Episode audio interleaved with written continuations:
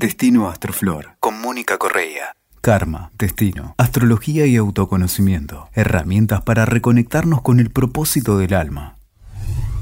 ¿Qué tal? ¿Cómo andás? Hoy te quiero contar sobre el signo de Tauro.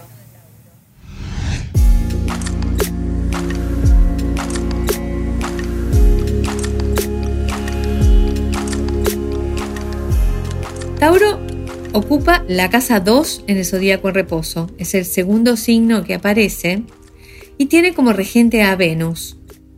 En esta ubicación, la capacidad de materializar y de determinarse a materializar las cosas es muy fuerte. Tauro tiene que utilizar el mundo material y estimular el crecimiento. Se relaciona con la época del año en la que crecen las hojas de las plantas a full. Por eso Tauro se reconoce como la tierra virgen, salvaje, plena de vida, que se nutre de eso podrido, podríamos decir, que está en Escorpio, el signo opuesto complementario. Es cauteloso, ya que sabe utilizar el mundo material y sabe estimular el crecimiento de la materia. Esa cautela le viene bien y lo hace lento.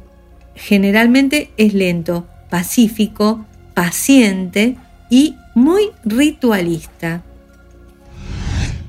Tauro nos trae también lo rico, lo gourmet, lo que tiene que ver con el buen comer, el buen beber, con las buenas cosas de la vida, lo dulce, y tiene un olfato excelente, la mejor memoria olfativa del zodíaco, en eso no solamente para lo que tenga que ver con la comida, sino también para los negocios.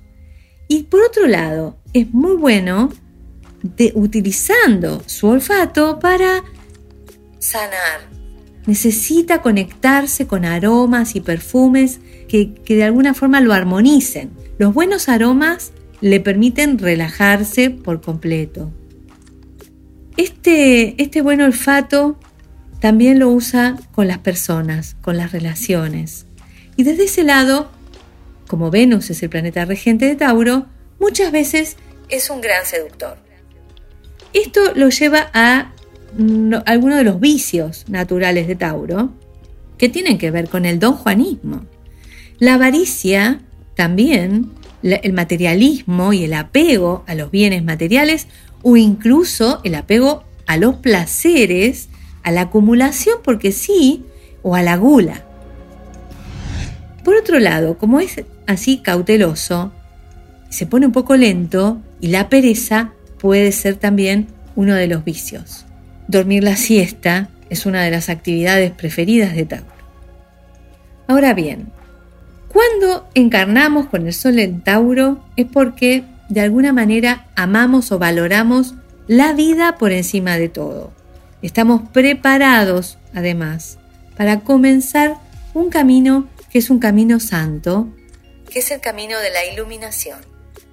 De alguna forma, cuando hay alguna parte de la carta importante en el signo de Tauro, ese planeta, no importa si es el ascendente, el Sol, la Luna, se tiñe de una energía de observación de la vida, se tiñe de una energía de vipassana, como la capacidad que tenemos de colgarnos, a lo mejor, al observar algo con una paciencia y una tranquilidad contemplativa espiritual enorme. Ahora, ¿qué entrena la chispa divina encarnando en Tauro? Bueno, el uso de la energía deseo, que es el motor en Tauro. El uso de la energía deseo es fundamental en el camino de iluminación, ya que podemos usar un montón de pequeños deseos que dispersen la energía o podemos dirigir todos esos pequeños deseos en un gran deseo hacia lo alto, hacia la divinidad, permitiendo que la conciencia se eleve en su camino espiritual. Esto es lo que después vamos a disfrutar a través de la vivencia de Buda. En la luna llena de Tauro se festeja Wesak. Wesak o Besak, como algunos le dicen, es el plenilunio de mayo y que tiene relación con la iluminación de Buda. La iluminación de Buda, algunos países eh, festejan la triplicidad de Buda directamente, el nacimiento, la iluminación y la muerte. Tal es la capacidad que tiene Tauro. Gracias a esa terquedad, gracias a su tranquilidad que le permite observar y el manejo del deseo. Cuando leemos los trabajos de Hércules en Alice Bailey, vemos que la misión de Tauro es rescatar al toro sagrado del laberinto de Creta y llevarlo a un lugar sagrado. En Tauro, el ser está perdido en ese laberinto de los sentidos que tanto estimulan a Tauro. Los sentidos son el anclaje mayor de este signo. Tienen que ver con tanto los sentidos olfativos, lo que se siente con la nariz, como lo que se siente con el tacto. O sea, todo lo que nutre desde el tacto. Por eso, de alguna forma, este toro sagrado, perdido, representa la conciencia perdida entre un mar de sentidos. El toro simboliza la materia glorificada que se ha enredado en sus propias trampas construidas por los deseos. Los deseos de alguna forma son algo así como espejos, ¿no? espejos de colores infinitos que perseguimos constantemente y que anclan energías en el astral. Y los deseos son los que nos traen de vuelta la vida. Por eso también Tauro se encarga de conectar con esos deseos en astral. Esto nos trae a la vida para cumplimentar esos deseos. De forma constante los deseos reclaman ser satisfechos y nosotros seguimos persiguiéndolos. Ahora bien, Tauro es esa pulsión entonces de vida abundante que debe concretar y materializar sus deseos. De ahí que el uso de la energía deseo es la base de la evolución espiritual en Tauro.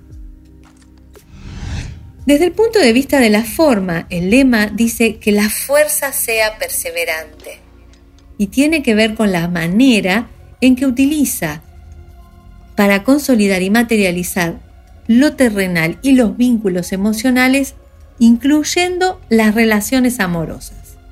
Por eso, Tauro decimos que es terco o perseverante. Ahora vemos que en este mito, donde hay que rescatar el toro sagrado perdido en el laberinto, ocurre algo similar a lo que pasa en la India, donde el toro también es sagrado, y siendo el toro la materia, de alguna manera nos recuerda que la existencia material también es sagrada. Hércules tiene que rescatarlo, y esto destaca la importancia de la materia. Si no fuera importante, ¿por qué nos, nos tendríamos que ocupar de la materia? O sea, evidentemente el trabajo no es un simple trabajo, primero porque hay que rescatar lo sagrado de la materia, que se enredó en los deseos que tienen que ir al lugar correcto. O sea, tampoco es malo el deseo. No es mala la materia, no es malo el deseo. El tema es ponerlos en el lugar correcto.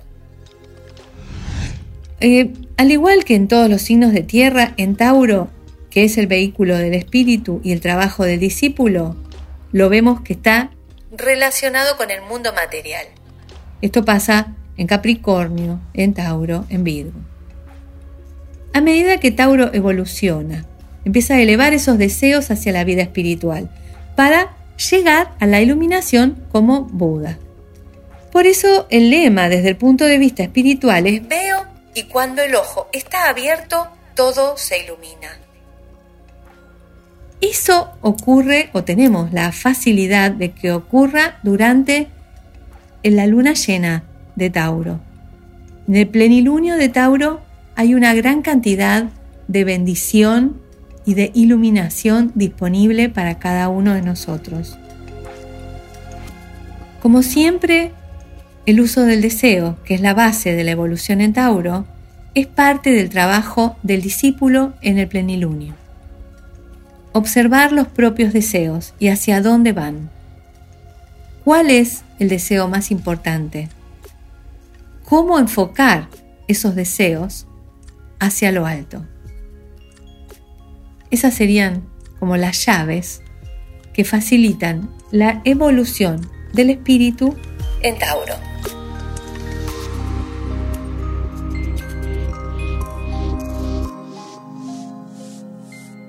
Escuchaste Destino Astroflor con Mónica Correa. WeToker. Sumamos las partes.